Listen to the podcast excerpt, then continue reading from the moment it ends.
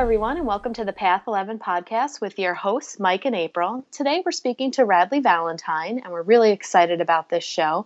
But before we get into that, we would like to bring you a word from our sponsors. One of our sponsors for this show is Jeff Finley, and he happens to be a personal friend of ours. He was a fan of our work and invited us on to his Maker Mistaker podcast to interview us about what we had done with our films. We had a great time being interviewed by him. He's got a wonderful podcast over there, and I've also been a guest on a couple of topics in regards to relationships and we read a couple of books together and we decided to have a candid conversation about how we related to those books. And jeff has actually written a book himself. It's called wake up and he has a pretty interesting story. He wanted to set a goal of waking up early for a whole year and the book wake up basically chronicles what this experience was like and how it changed his life not to mention it also sparked a dozen of out of body experiences that he had from doing this. Yeah, his podcast uh, is, is one of my favorites. I have it on my download list every week. The the shows he covers are, are pretty personal, and one of my favorites was actually when he had Todd Akamesis on, which is a friend of our show as well. And uh, Todd actually talked about some stuff that he didn't talk with us on our show, and I found it very fascinating. And he went to a little more detail on things too. But I, highly recommend, especially if you're a fan of this show, to check out Jeff's podcast, the Maker Mistaker podcast. And if you'd like to check out his ebook, Wake Up, he has a really cool thing that he does.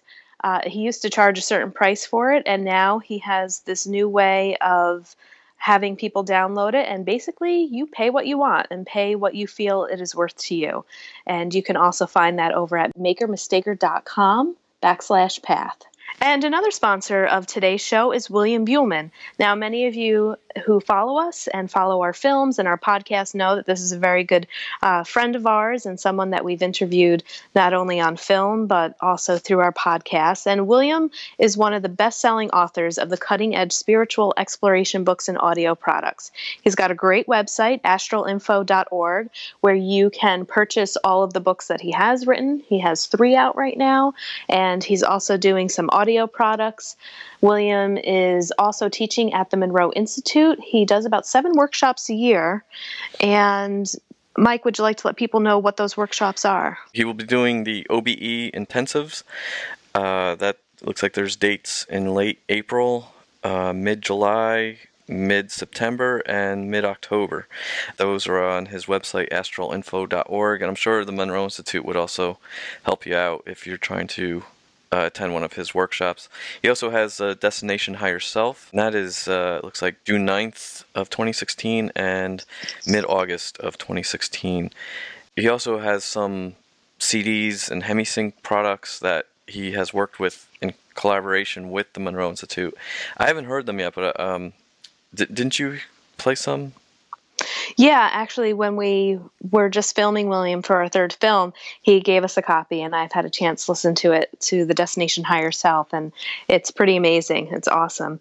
And let me tell you, his workshops they fill up really quick. I mean, if you're thinking about it, you don't have time. I mean, they are always booked within a couple of days once he announces his dates. I think that the workshop holds about 25 people. So, you know, don't take time to think about it. Definitely sign up if it's something that you want to do because it's really hard to actually get into one of his workshops. And also, too, if you haven't heard of any of his books yet, it was recently announced that Adventures Beyond the Body is the number one selling book on OBEs now, which is really great.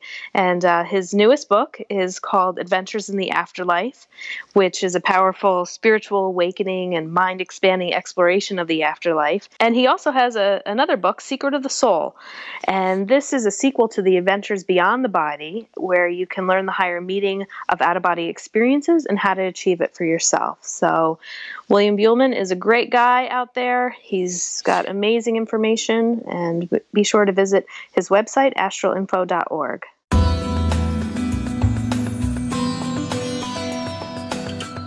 Today we have a great, exciting show with a very enthusiastic speaker, Radleigh Valentine, and he is the first to speak about the tarot deck. He's an internationally known speaker, author, spiritual intuitive, radio show host, and former certified public accountant. After leaving the corporate world, Radleigh became widely recognized as the co author of the best selling Angel Tarot Cards, Archangel Power Tarot Cards, Guardian Angel Tarot Cards, and the Big Book of Angel Tarot. Bradley's weekly radio shows on Hay House Radio, as well as his workshops, are filled with laughter and learning. He has the ability to express complicated concepts with a humorous and charming optimism that will surely help lead you to the realization that life is magic. So, Radleigh, welcome to our show. We're so happy to have you tonight. Hi, thank you for having me. I'm excited to be here. Yeah, so you have a pretty interesting story, and um, you know, our listeners, you're the first person that we've had on our show to really explain what tarot cards are and angel tarot cards, and in particular, we were interested in the subject of angels. So we're really glad that we have you here to educate our audience a little bit more about what tarot cards are. Um, but first, I really would like to hear more about how you were a certified public accountant and then turned tarot card medium you know reader. So that's that's got to be an interesting story. Yes yes. Well don't forget i'm a recovering certified public accountant. So i have that part of my life is is over. I even have someone who does my taxes and my accounting now. Yay! So um but you know it's like i was always the kid with something extra I had my first psychic um, uh, event, if you will, when I was five years old, and was very fortunate to have a really awesome mom who wasn't flipped out by that at all, and and you know, but I was still growing up in the South, you know, and and it was, you know, where it would have been really awesome if being psychic in high school was totally wicked. In the South, it was just wicked. So, mm. you know, it was like, so those, that part of myself, I just sort of set aside and and hid but what i found was that i was missing my spirituality and i needed an alternate kind of spirituality um, Southern religion was not going to work for me for so many reasons. And um, so I went looking for something alternate. And I had always loved angels. My mom loved angels. Um, but she didn't love them quite the same way I did. She just had her mug that said, Have you hugged your angel today? And her little angel brooches and her angel pictures and all that kind of stuff. But mom wasn't really into talking to them. I was into talking to them. I wanted to talk to angels. And finding a teacher like that in the South where I lived at that time was almost impossible. But there was this thing called the internet.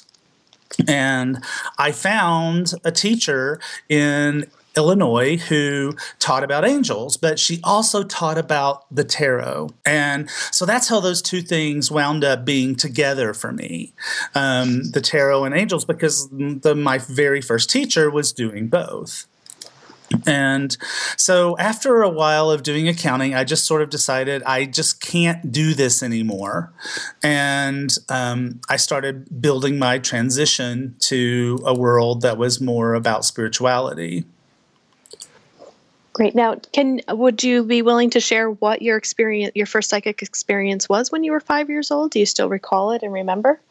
Yeah, I do. Um, it's it, it was it was kind of it was a little bit traumatic, but when I was five years old, um, I woke up in the middle of the night and I I looked out my window and to see the my best friend's house and it was on fire.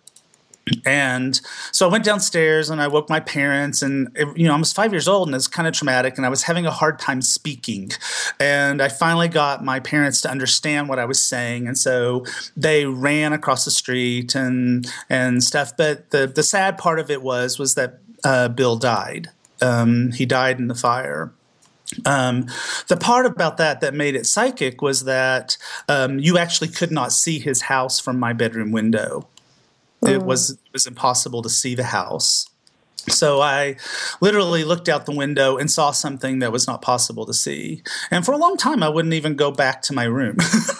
you know, I just was not interested in going back to my room. You know, but my mom sort of helped me through that. And she was kind of like, okay, let's go talk about this. And she took me upstairs and pointed out that it wasn't possible to see what I saw through the room, but that I should always trust that. I should always trust my intuition and my gifts um, that come to me. But I actually believe that an angel woke me. I really do. I think that was my first interaction.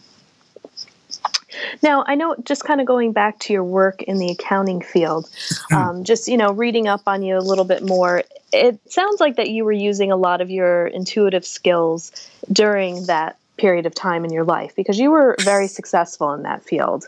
And can you explain a little bit maybe how like you know you, you mentioned it a little bit how you wanted to move you know into finding something different and how you began to be connected with the angels and stuff like that. But how were you kind of using it in your day-to-day work life as an accountant? Well i mean the the aspect there are many aspects of an, of accounting and one of those aspects is management. It's management of people. It's not all debits and credits and it's or you know taking inventory or accounting dollars which are all things I did at one point but what as time went by what people came to realize was that Radleigh was an amazing recruiter and an amazing manager of people. And that's you know, what people didn't really realize was that I was using my intuitive skills to recruit and to hire. And P- other department heads in other disciplines like marketing or sales would come to me and go, Will you please hire my people for me, please? And you know, but they didn't know that that's what I was doing. And also, if I had, I almost said student, you can tell how my life has changed. if, if I had an employee who um, was having difficulty, I would talk to them, but I was also using my intuitive skills to try to kind of get to, okay, what's the real story here? What's really going on? Um, what was funny was that I actually re- re- resigned from accounting twice because I resigned from accounting in 2001 and to try to make a career in the spiritual world, and it didn't work. Nothing happened. And so I got scared and I went back to accounting, working for the government in accounting. It's like, oh my God. God bless people who work for the government because you just don't know how hard that is. And um, but I, uh, you know, I still had my spiritual side. I still was kind of doing readings on the side. And what was funny was that they found it. You know, it's like I had a staff of auditors, and of course they found it. they found hmm. out, you know. And so suddenly I had employees coming into my office, shutting the door, going, "So I found your website where you do readings. Can can you can you do a reading for me?" so it became a lot more. I, I was out of the spiritual closet a lot more. The when I went back to accounting. And I only did that for two years. I couldn't do it. And when I quit the second time, that's when my spiritual career took off. Okay, got you. Now, was one of your, I know that one of your mentors, I don't know if this was your first teacher, was Doreen Virtue. She is. She's yeah. one of my mentors and my BFF. and at this point, I mean, we weren't. She, I didn't. She, we weren't like best friends when I was studying under her. She wasn't the first teacher I had. I actually found her because a friend of mine gave me a book by John Holland called Born Knowing. And and I read that and that got me really jazzed. And so I signed up for a class with him and then someone said, "Well, you should take a class with Doreen Virtue." And I didn't even know who she was. And that was back in 2003. And I started staffing her events and doing things and and at one point I was at the International New Age Trade Show and uh, here in Denver, Colorado. And Doreen was here signing books, and I was doing readings for a magazine. And um, Doreen came, and somehow it had just it had just somehow missed her view that I did the tarot. She didn't know. She just somehow missed that point, even though everybody knew I did the tarot. She didn't know, and she came around the corner and she saw me doing tarot cards and she was like, "Oh my god." And I'm like, "What?" And she's like, "It was you." you know, I'm like, "What do you mean it was me?" and she's like, "For years I've had this this image in my mind of doing a deck of tarot cards and I saw the image in my mind and I didn't realize it was you. It's always been you." And wow. she was like, "We have to do tarot together. We have to." And that was a I mean, at first I didn't want to do it because Doreen and I were kind of like really becoming close friends and I was sort of like I don't want this to affect our friendship and she actually had to talk me into it. Mm. and and but we had the same philosophy because tarot cards were terrifying to me. I, I I couldn't read from regular tarot cards. I couldn't stand Rider Waite with its guy that's face down in a puddle of blood with ten swords in his back. You know, I just couldn't stand that stuff. You know, and it's like the death card. I mean, it's the what. I mean, whenever you see a movie or something, the first card you see in tarot is the death card, and everybody's hyperventilating, and nobody gets the message, and it doesn't mean death anyway. So why are we calling it death? And and Doreen and I had that same principle of let's fix this. Let's fix this. Let's bring tarot into the 21st century and make it accessible. Make it so that the cards mean what they really mean and if and and make it not frightening, but let it keep the depth and breadth of life because tarot represents life, and life has sad moments. There's sorrow, and there is change, and there is fearful thoughts, and feeling trapped. All of those things are part of life. And so we left all of that in the tarot in our decks. It's just we said it in a way that it didn't scare the bejesus out of people. Right. Yeah. And actually, one of the first uh, decks of cards that I ever bought for myself was a Doreen Virtue Angel card deck. So which one? And um, it was gosh, I don't even have the the box anymore. It was one of the first ones. It's got yellow. It's uh, the yellow cards and the He- angel healing with the angels. Yeah, Healing with the Healing angels. with the Yep, angels, Yep, yes. Yep. That's Mhm. the one. that was And, her uh, first box. That was her first deck. Yeah, yeah, and uh, she was one of the first books that I ever read about metaphysics and, and angels. So it was it, that's pretty cool just to have that connection. She was a big influence in in my work and and you know still is. So that's really that's nice. Um, now, and I would agree with you because sometimes when people hear the word tarot, or you know, if I introduce cards to some of my clients, they might be like, "Well, what is what is this? Is this like a tarot deck, or is it differently?" And and I think people can get freaked out about it. And um, and I think the angel cards, they're just they're gentle, they're nice. Like you said, it's not this these people with these swords and the death card, and that freaks people out if that were to come up in a reading. So Well, it would freak me out. Right. I don't want to see that.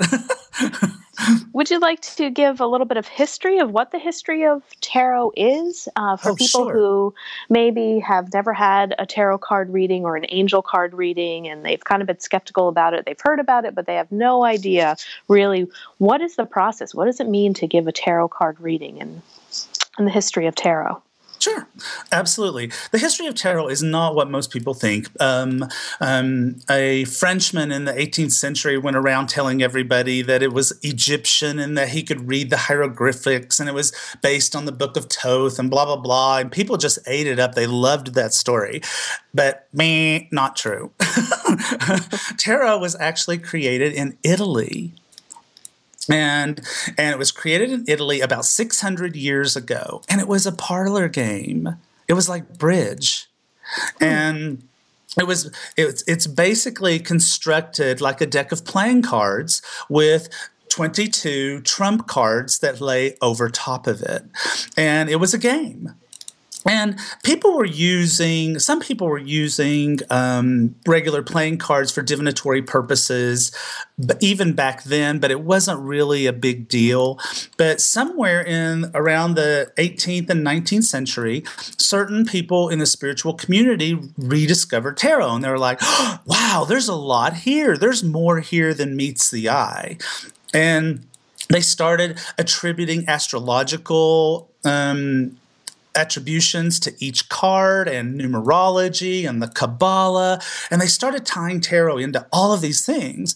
But this particular group of people were very secretive and they didn't want anyone to know. And they wanted it to all be very shrouded in the unknown. And that's when tarot started to get scary to people.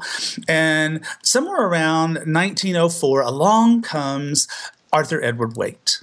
And and he worked with uh, a woman named um, Smith. Her last name was Smith.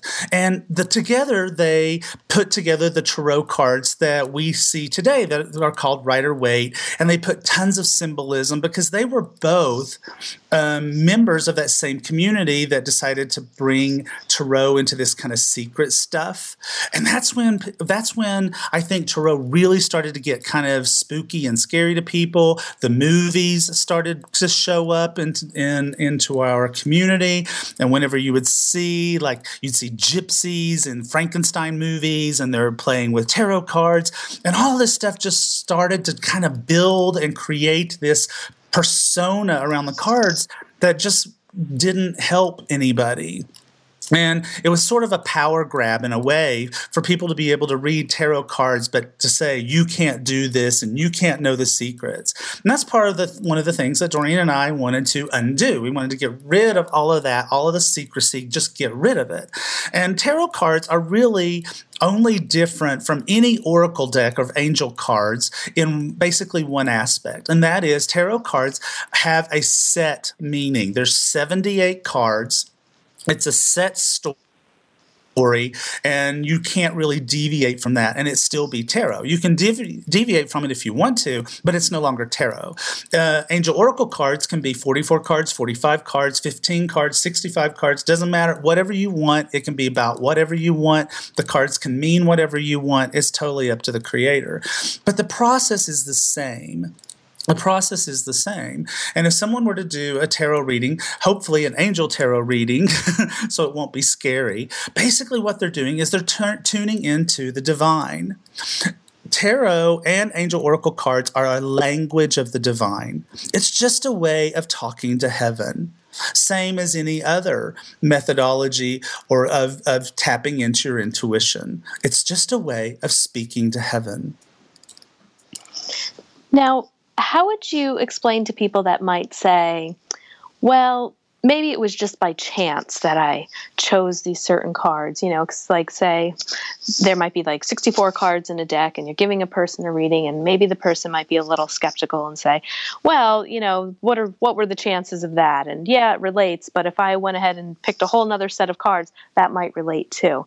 Can you explain maybe the mysticism or the magical component that really is happening between the person that's giving the other person a card reading and how that divine energy can come in to help facilitate and that maybe it's not so much by chance. Sure of course. I mean that particular person that you're speaking to probably doesn't believe in talking to angels probably doesn't believe in any of the spiritual as- attributes and so they might be difficult it might be difficult to explain to them. But you have to keep in mind a couple of things, I think. One of the reasons why I think tarot works so well and is so uh, detailed and so accurate is because p- millions and millions and millions of people have been reading these cards for 600 years. And if you think about it from the analogy of someone walking through a forest, when people walk through a forest and they walk the same path over and over and over, what do you suddenly have? You suddenly have a well worn path, right? And Tarot is sort of like that on a spiritual sense. Millions of people have walked that path and they have made it a well worn path to the divine, to the universe, to God, to heaven. I don't care which word you pick because I think they're all the same but it's created this pathway. And when we do a reading, one of the things that we're doing when we do use cards is our we are getting our conscious out of the way. We're getting our egos out of the way. We're doing a connection with the divine same as if i sat and did a meditation same if, as if i just wanted to speak to angels directly same as if i wanted to do an astrological reading or any kind of reading that you do for somebody. What you're doing is you're getting yourself out of the way. You're opening yourself up to source in order to be able to communicate and those cards that that person said, if you, I mean, and you're asking the accountant, right? you're asking the accountant. So the the odds of pulling those, let's say a three card reading, which is very common, the odds of having pulled those three particular cards in that particular order out of a deck of 78 cards, that's pretty astronomically high um, right. odds. So you can use that kind of thing to speak to a skeptic and go, "Yeah, but let's do a little math. You do you believe in math? Okay, let's do the math on this and see what's that. What's the likelihood that this is going to happen?" Um, and especially once someone opens themselves up to getting readings multiple times, they'll pretty quickly see, wow, something real is happening here. Great, thank you. Now that that's a pretty good ex- explanation of tarot because I, I, have virtually no background in, in, tarot cards, so that that actually helped me a lot. But I'm curious as to know is how are you blending that with astrology? Well, um, what I'm when I was referring to astrology, each um, the the organization that kind of shrouded tarot in um, secrecy was the Golden Dawn. And what they did was they went through each card and they gave it an astrological attribution. So, for example, there's a card in tarot called the Wheel, and that card is ruled by Jupiter. So, for people who are really into astrology, you can then bring into the reading oh, here's the wheel, and it's about change, but it's also ruled by Jupiter, and that is a very expansive planet. It's a planet that's very expansive, and, and that can indicate to you that something big is coming your way. So, for people who are really hardcore deep into tarot, they may know all of those astrological attributions and then they can bring in astrology as well as the Kabbalah. And don't ask me about the Kabbalah because I don't know anything about the Kabbalah, but there are actually uh, Kabbalah attributions to the cards as well. Okay. Yeah, I'm a I'm a little familiar with the Kabbalah and the Tree of Life. One of my uh-huh. teachers uh-huh. yes. and you know mentors taught me a few healings within the Tree of Life to do, but it's a very complicated. It's very like intellectual, very in depth um, study. Yeah, it's uh, it's probably the next thing I need to learn about tarot, but I know it's really complicated and I never get off the road and I never stop writing. And so I just I just kind of look at at it and go, "Oh, okay, not today." Yeah. yeah. And it looks like, you know, with your traveling schedule and the workshops that you're doing, you have quite a few workshops that you are offering the world. And uh, one of the ones that I'm really interested in hearing a little more about is the Archangel realm. Um, can you educate people on who are the archangels? How are they different than regular angels, guardian angels? What's their purpose? Sure, absolutely. That sounds fun. Let's talk about that. Okay, so um, everybody has at least two guardian angels, and they are specifically assigned to you upon birth. But then there's also these other realms of angels, including the archangels. And there are many, many archangels, but there are 15 that I primarily work with. That's because my friend Doreen Virtue and mentor taught that's what she teaches is 15 primary um, um, archangels but there are others there are more and these are powerful beings that are omnipresent and what omnipresent means is that you can call on Archangel Michael, for example. And one of the things that Archangel Michael is for is making us feel safe. And so if you are not feeling safe for one reason or another, you can call on Archangel Michael. Now, some people might be worried that if they call upon Archangel Michael, then um, Archangel Michael can't pull Timmy out of the well. okay, and and they don't want to they don't want to do that. But the thing is, is that archangels are omnipresent. So Archangel Michael can be with you, soothing you and making you feel safe, and also simultaneously be pulling Timmy out of the well so that Timmy is safe. And each one of these 15 archangels has a primary um, focus. Now, any archangel will happily come to you and help you on any particular thing. It just it just works better if you call upon archangels based on their primary focus. So um, archangel michael is safety i work very closely with archangel uriel who is all about epiphany and teaching and spiritual enlightenment but also about emotional healing i work very closely with archangel gabriel because she's about healing and about speaking and about writing and she's also, I call her the nudging angel. So she nudges you to get things done. So Um, and then there's Archangel Raphael, who's known for healing, and Archangel Jophiel, who's known for bringing beauty and happiness into your life, and Archangel Haniel, who's all about developing your spirituality. And you can learn about those archangels and then call them into your life. Then we use those archangels in um, two of our tarot decks Angel Tarot cards and Archangel Power Tarot cards. And those archangels are embedded into the energy of the tarot cards uh, for those decks. Okay, great. And you know, I'm I've always been curious because you can go into a bookstore and there are tons of cards that you can yeah. buy, decks mm-hmm. of cards that you is. can buy. Now, when you and Doreen are working on a deck together, how does a deck come alive? Uh, is there, you know, is there meditation that you're doing? Are you tapping in? Are you asking for this guidance, and then all of a sudden you know, you know, what this card will mean, what angel this card will be? I would love to know just the whole process behind creating a deck. Uh, oh, that's a lovely question. No one's ever asked me that before, so I'm hap- I'll happily tell you that. But before I say that, I want to just make an aside and say, isn't it wonderful isn't it just glorious and divine that you can walk into a bookstore and there's like 85 different kinds of cards. I mean, I I just think that is amazingly happy and joyful because I remember when I was first getting into this when that was not true. And and and and it was really near impossible for me to find a deck that I could feel safe with because they were all you know just you know, people were just copying the Pamela Colman Smith and Arthur Edward Waite deck. They were just copying it. And so it was just all this blood and gore and scary. And I, I, it took me forever to find a deck that I would feel safe with. But now there's just so much, so much diversity. There's something for everybody.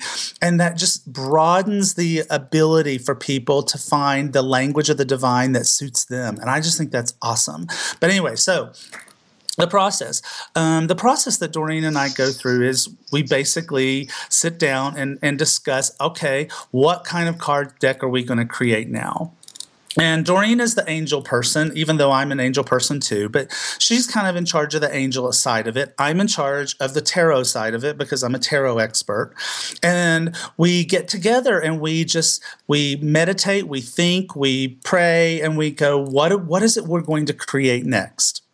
And so for the first deck, it was angel tarot cards. And so we decided, okay, it's going to be angels and there's not going to be any scary words. And we're going to, we're going to, uh, but the, the meanings of the cards is going to stay the same. And it's going oh, and, you know, before angel tarot cards, to my knowledge, there had never been a tarot deck with words on it. I am not I am not familiar with any tarot deck that existed that had explanations at the bottom of what the cards meant.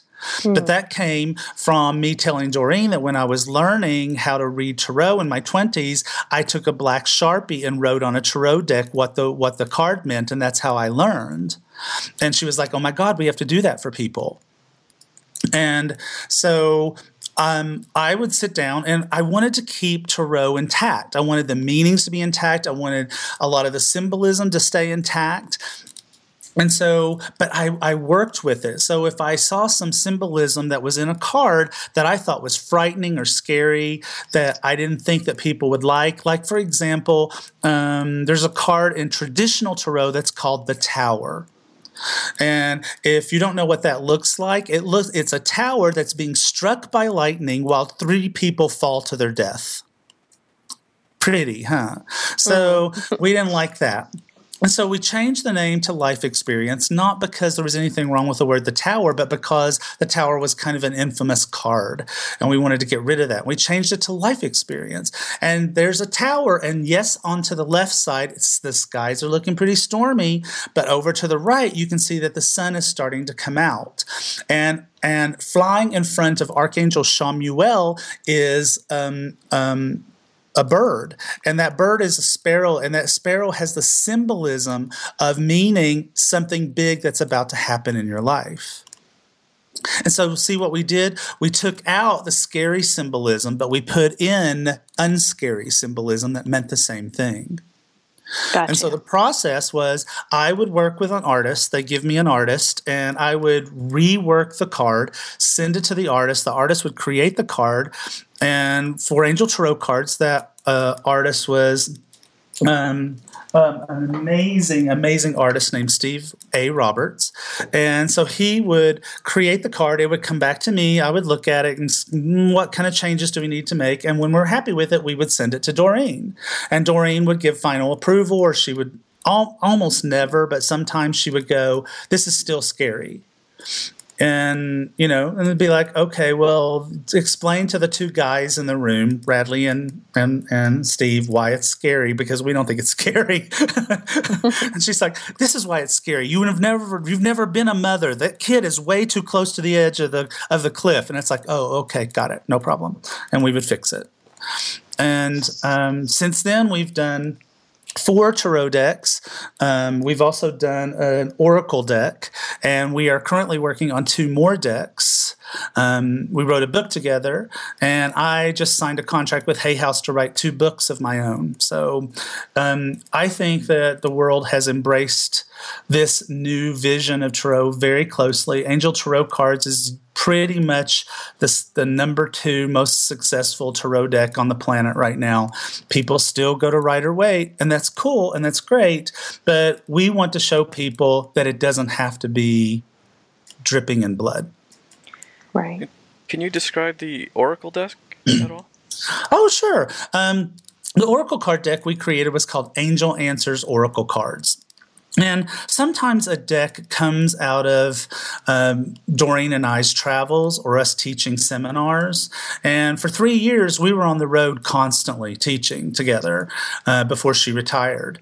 And um, one of the things that we noticed that people were wanting was really simple answers. They didn't. They didn't want this. They didn't care about the symbolism. They just wanted yes or no they wanted, you know, uh, they wanted an answer to a question like, when will this happen? And they wanted the answer to be next week. They wanted it be, to be really simple. And so we kind of came up with this idea of, you know what that's like? It's like that magic eight ball. Remember the magic eight ball where you'd shake it and you'd yep. get yes or no or try again later? and so we created Angel Answer Oracle cards, and it's like the magic eight ball of Oracle cards. It's just very clear, specific answers. Great. And and hey, congratulations on, you know, getting picked up through Hay House for these two new books that are coming out um, that you're going to be writing. Can we get a little uh, sneak peek of what you're thinking? um, one of them is about having a magical life, which will shock nobody who knows me. And the other one is about taking the fear out of spirituality. And that's about all I can say. Nice. Well, they both sound like really great topics. Yeah. And you know, speaking about you know the magic in life, you also have your own radio show through Hay House Radio. I do. Hay House has been really, really amazing and wonderful to me. They really have. They they travel me all over the place. I've spoken at a million I can do it. And, and I'm starting to speak at angel events in Europe called Angel Congress and the Angel World Summit. And, and Hay House has just been awesome. And one of the things they did was they gave me a radio show back in to, uh, December of 2013. Um, I would tell you what my response is, but it would break your speakers because it was kind of like a big 13 year old girl squeal, which I'm perfectly capable of doing. and, um, and it was just, it's just been awesome. But yes, I have a radio show. It's called, um, Magical Things with Radleigh Valentine. It's every Thursday at 2 p.m. Pacific. And I talk for about 15 minutes and then I do readings for people. And I do readings for people on my Facebook page and I do readings over the phone because the phone lines always fill up within like five seconds, and and there's only ten phone lines. And so what I did to to balance that is I create this little post on my Facebook page that allows people to ask questions over there if they weren't one of the ten lucky people who got on the phones. Um, but we talk about how to have a magical life. Uh, we talk about tarot. We talk about angels. Sometimes we talk about both.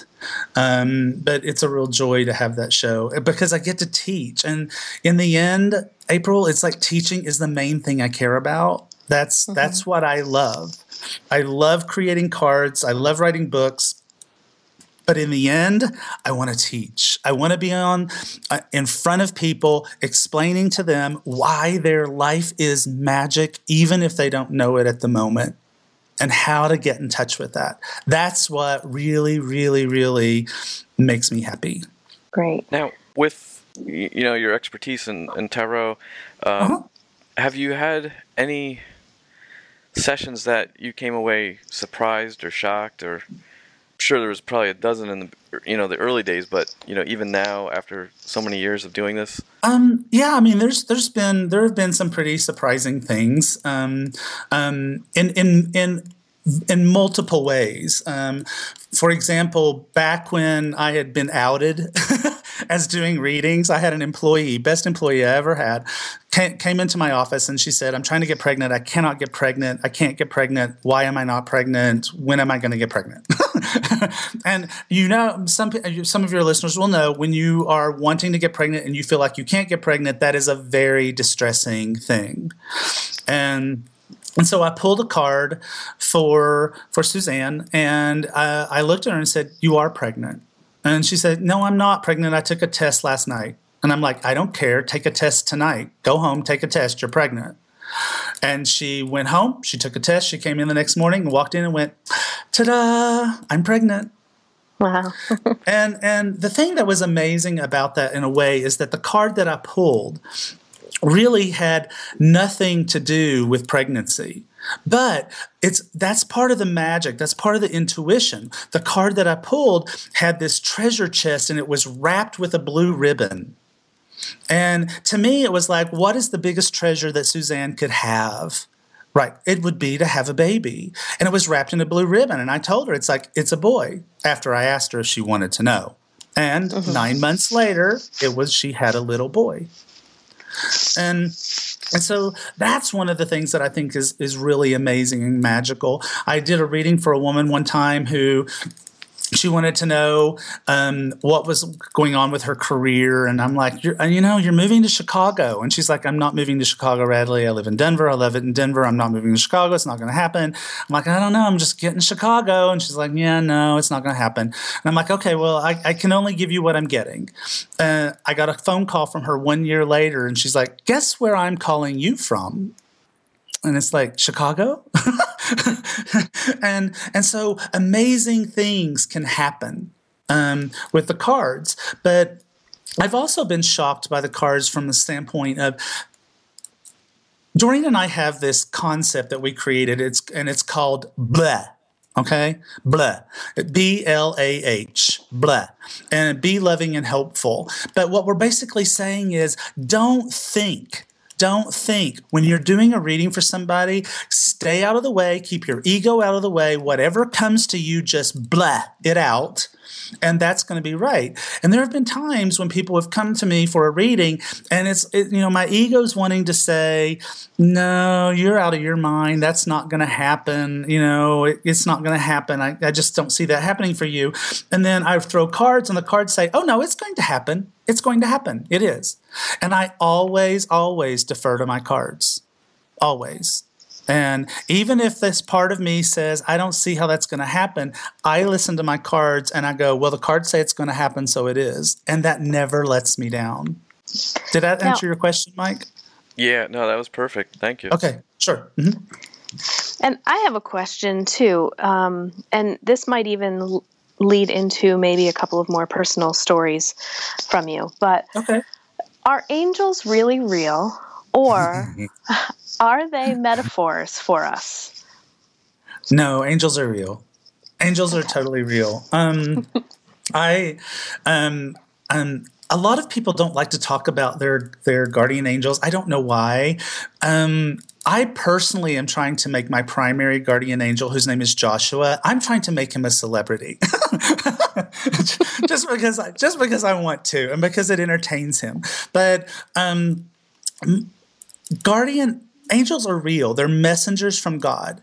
Now, we might not see them or feel them in our lives because um, one of the things that people don't know about me is I'm I'm a sci-fi nerd. I'm I am I'm a sci-fi geek. I admit it. I, you know, and so in Star Trek, there's this thing called the Prime Directive, and it means you cannot interfere without being asked. Well, the angels have a prime directive.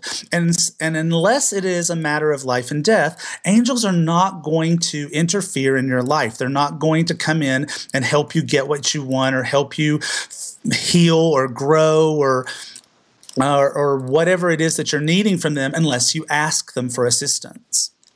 And um, I first first really really really got in sync with joshua and i've only told this story one time before but so you're only the second time i've heard this told this story but um, the first time i ever heard joshua's voice was i was 21 and um, I had just had my first major relationship, and it broke up, and I was devastated. I mean, devastated. I was a mess. And I was just, I was just certain that no one was ever going to love me again. you know, that silly stuff you think when you're 21 and you just broke up. And, and I remember being outside my mom's house and I was, I was I was hiding so that I could sob uncontrollably. no one would know. And I remember laying my head down onto the hood of my mother's car, and the tears were just pouring out of my face. And I heard, as clear as a bell, You will not be alone. And it was as though someone had said it. In fact, I, I, I looked up to go, Who said that? And it was clear as a bell. And, and, of course I didn't I, I wasn't instantly like over my ex, but what I was was I was okay. In that moment, I was okay. The tears completely stopped. The the the sorrow, the agony went away, and I still would have to heal. But it's like, oh, okay. And that was the first time I really heard Joshua's voice. And over the years i got to know him better and better and better. I i was living in a house and and i was really into my spirituality. And a friend of mine you know I, I felt like i kept bumping into something in the house. And i was starting to think i'd bought a haunted house. Fabulous. Great. And my friend was like what makes you think it's something scary? And I and I was like, oh, and she was like, don't you're really into angels, right? Probably it's an angel, and I was like, hmm. And so I went and I sat down in front of my favorite picture of an angel that still hangs on my wall behind me. And I said, You know what? You seem to know me, but I don't know you. I'd like to know who you are. Let's start with your name. And I heard clear as a bell, Joshua. And I was like, okay, that's enough for today. we'll work on this more tomorrow. But it's like by inviting him in, by acknowledging him, by asking for his assistance, you st- suddenly the signs become unbelievable. You know, it becomes even to somebody who's had a logical life like I did bef- at that point you can't deny the signs. You can't deny the things that happen. You can't deny the messages that you get. You start to tune into that voice and you start to believe. You start to realize this is real. This is real. And I truly believe, if you'll let me blab on just one more moment, April, it's like I believe that angels speak to us in the way in which we can hear and and so I, I I'm very open about things about my life, but I grew up, you know, in the South, gay, part Cherokee, a psychic. You just can't get any weirder than that. I mean, that in the South, that makes you the weirdest kid in school. And and so what did I want more than anything at that time? I wanted a guard I wanted a big brother who would protect me. That's what I wanted. And so Joshua appears to me as an older brother. He he makes fun of me. He gives me nookies on the top of my head.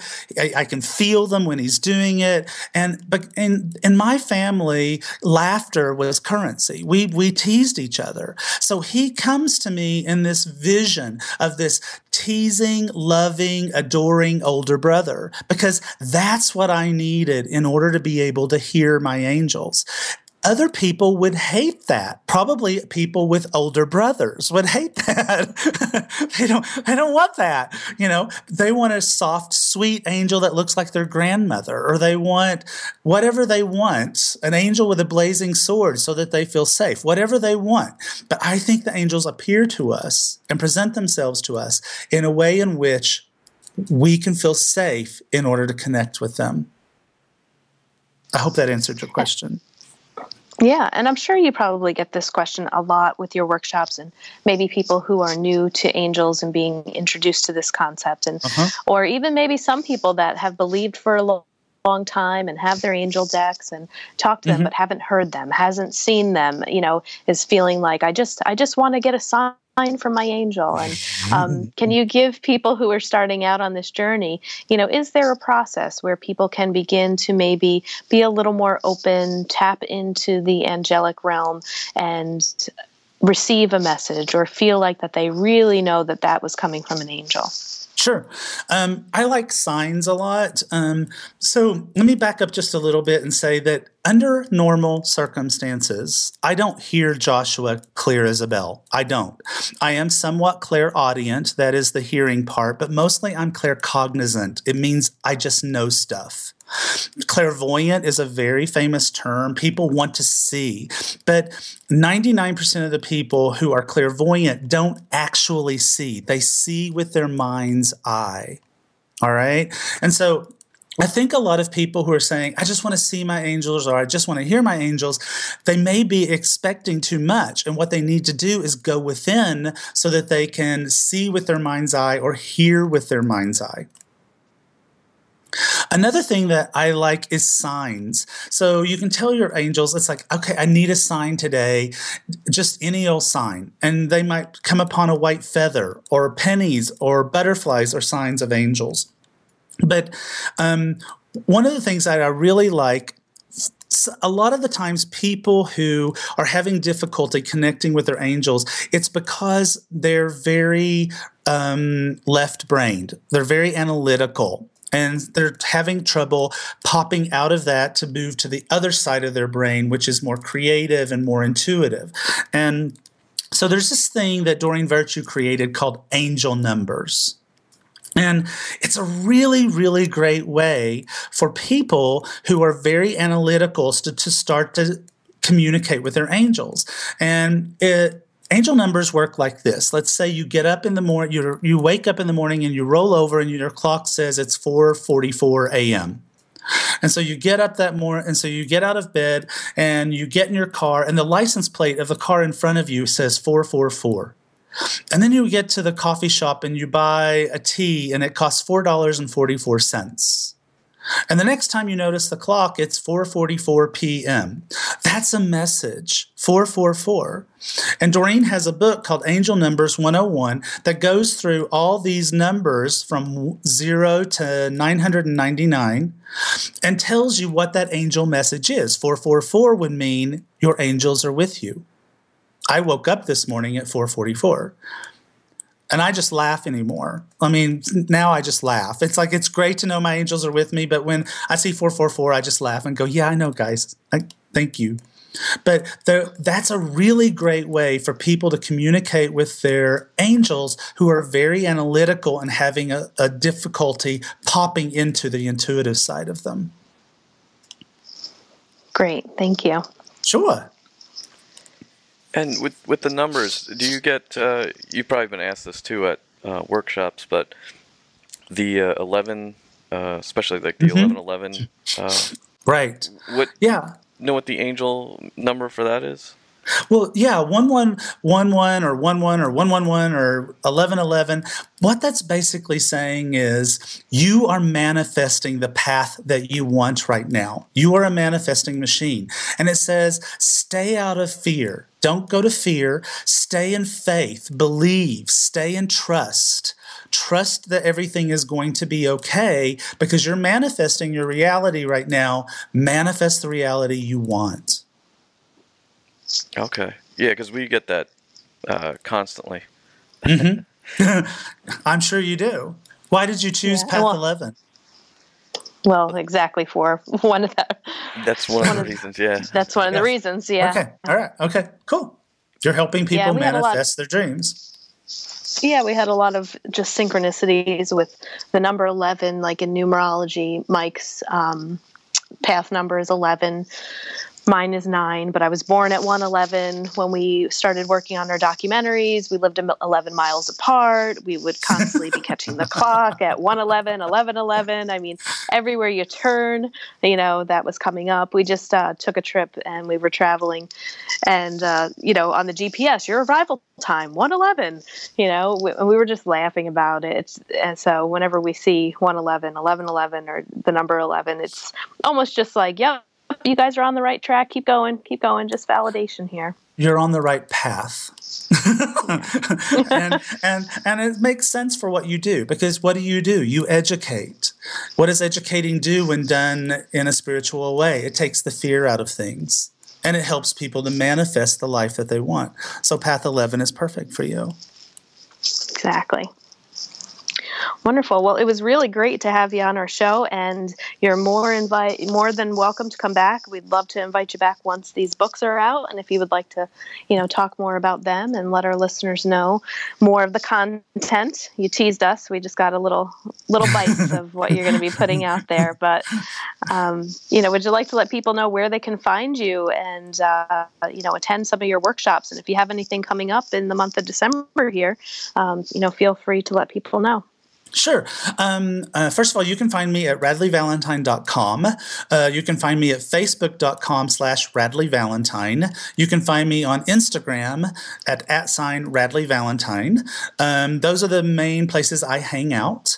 Um, I usually take December off, so I won't be teaching in December. My next uh, thing that I'm teaching is I'm going to be at the I Can Do It event in Seattle, Washington. Um, Hay House very cleverly decided it was a good idea for Radleigh Valentine to speak about romance on Valentine's Day. So I will be speaking on February 14th about um, how to work with the angels to heal or find your perfect soulmate relationship. And that'll be in Seattle. And then I'm going to be um, I've I've basically been doing about 25 events a year for the last three years, and so I'm taking a little bit of a break the first part of 2016 because I have two books to write and two card decks to create. But then in June right. I will start traveling again, and I'll be all over Europe, um, and um, and other places in the United States um, in the fall. Oh, and I should also say, Doreen and I are relaunching our Certified Angel Card Reader course. And so if you go to my Facebook page, you'll find free videos of Doreen and I um, talking about how to do angel card readings.